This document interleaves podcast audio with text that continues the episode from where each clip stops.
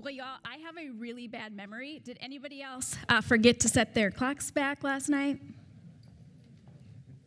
I would have been in real trouble if I didn't use my um, phone as my alarm clock, which I know you're not supposed to do, but I use my phone as my alarm clock. So I had no idea I forgot to do this until I got in the car, and my car told me it was 7 a.m., which is about an hour past when I would want to be here. So it took me a minute to like recompose myself, think about it.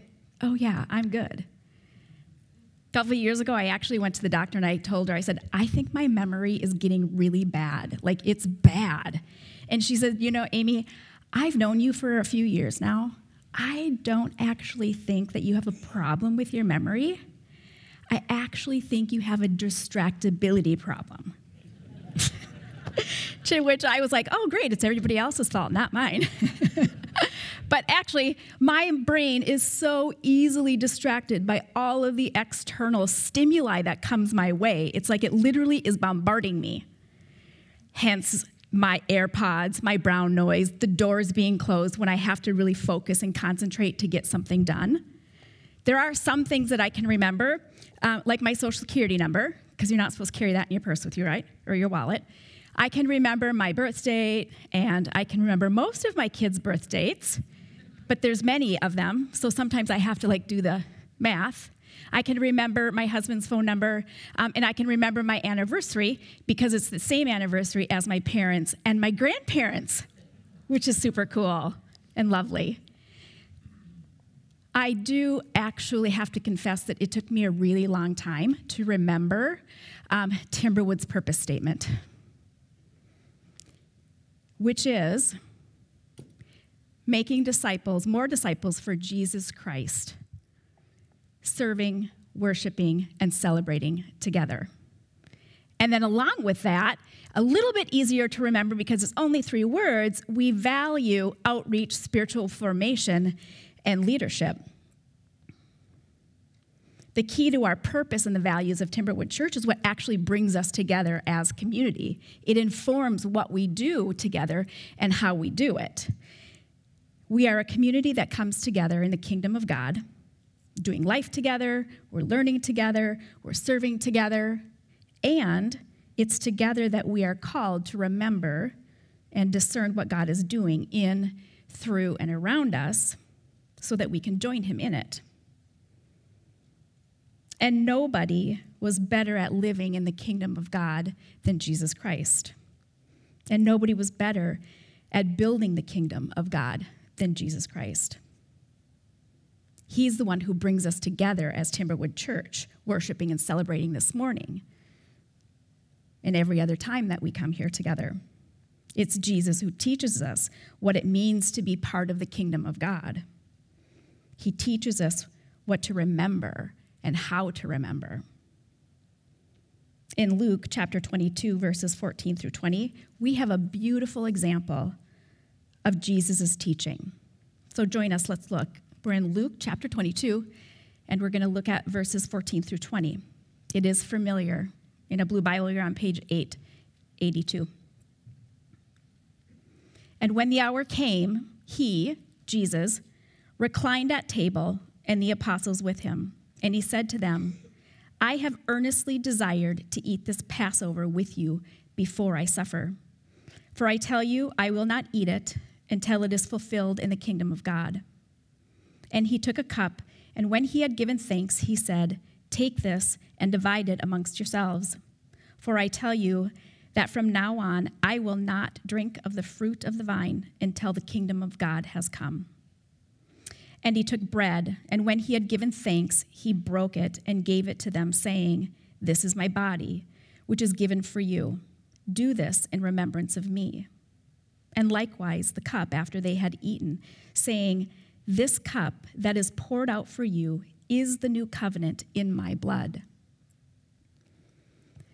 I think the first thing that we should notice in this passage is Jesus saying, I earnestly desire to eat this Passover with you. He really, really wanted to be with his disciples, and he wanted to share that particular Passover meal and celebration with them. You see, the Passover meal is a celebration of remembering God rescuing Israel from the Israelites from Egypt when they were enslaved there by Pharaoh. And so God had sent Moses to Pharaoh to say, Let my people go free. And he refused. And so, in response, God sent 10 plagues to Egypt. And before the 10th and final plague, the Israelites were instructed to sacrifice a lamb as a Passover offering to God, and to take the blood of that lamb and mark their doors with it, so that the last plague, which was the plague of death, would pass over their homes, keeping those Israelite families safe and alive. Jesus planned and hosted this Passover celebration for his disciples to teach them with an object lesson. Do you have a favorite teacher? Maybe somebody who was really fun in the classroom, or maybe somebody that you could easily distract and get away with not actually doing your work. Or maybe it was a teacher that was really helpful in helping you to learn something, things that you could remember, things that were important that you've carried through your life. One of my favorite teachers was my um, junior high home economics teacher. It was home economics back then, now it's family and consumer science. But she taught me how to sew. My mom taught me how to sew. And I took what my mom taught me and brought it to school. And she let me experiment with so many different things. And I really learned to love sewing because I could be creative, I could make my own things, I could alter my own clothes. And so she really had an impact because she allowed me to use my hands to be creative and learn how to do things. Well, Jesus is that same kind of awesome, amazing teacher. And as we've studied Matthew last year and now Luke on Wednesday nights, I noticed a pattern in the way Jesus teaches. It's a strategy that I was actually taught in my training as a teacher.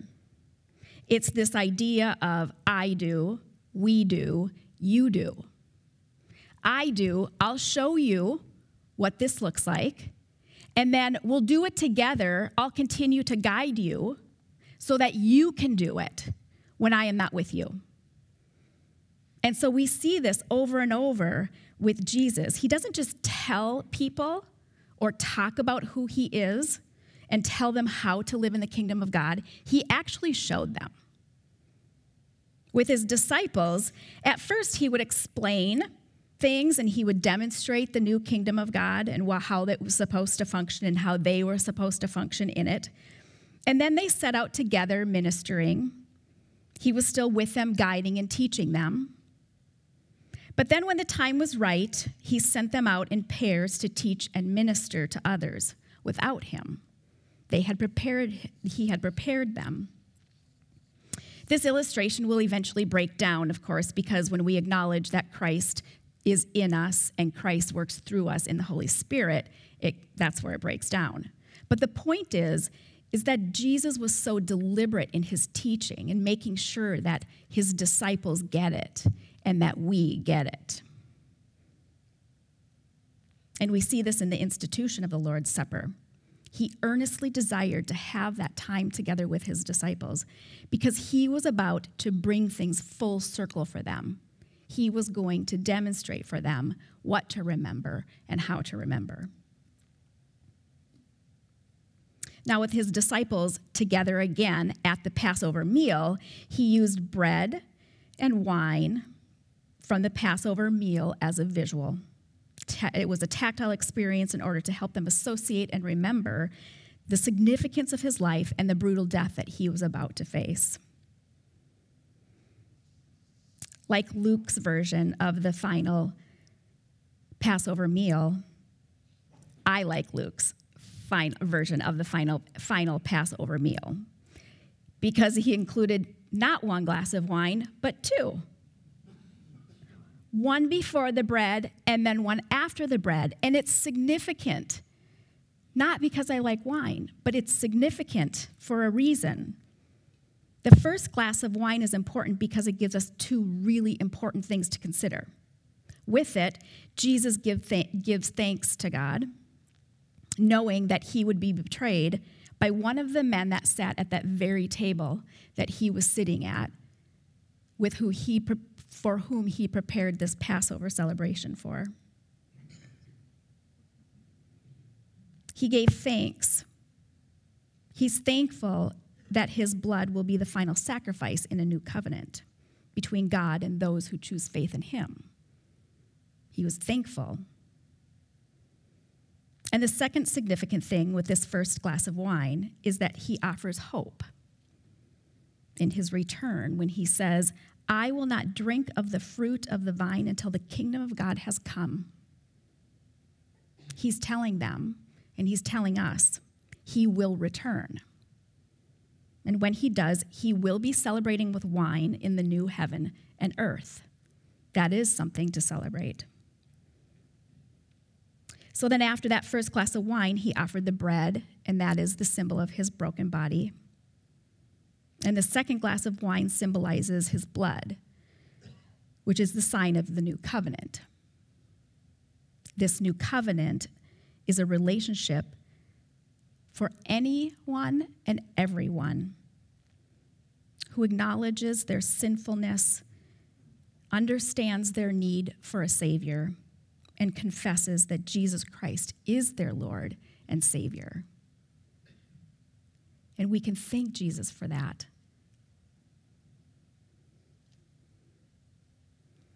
In his final Passover meal, he was demonstrating something. It was a celebration demonstrating what to do when his physical body is not with us. In verse 19, he instructs, Do this in remembrance of me. This is the you do part. When I'm not physically with you, he taught them and us by showing us how to remember him. This is why the Christian churches include remembrance in their, this particular remembrance in their worship. Different faith traditions vary in how they do it and when they do it or how often. And some call it the Lord's table, the Lord's supper, the Eucharist, the communion. It's all the same purpose. Jesus has called his disciples to rem- remember in this way. And so, like Jesus bringing his disciples together, he, uh, we as disciples come together the first Sunday of the month as individuals gathered in community to remember his life, death, and resurrection and to give thanks, celebrating the life that we have in Him and through Him, through the Holy Spirit, and the hope that we have in the new heaven and earth. Learning to remember is really critical to our Christian faith. It's why God, it is why the Lord's table is part of how we worship together. In a few minutes, Amanda will come up and she will share her heart as we prepare our own hearts to receive and celebrate Jesus.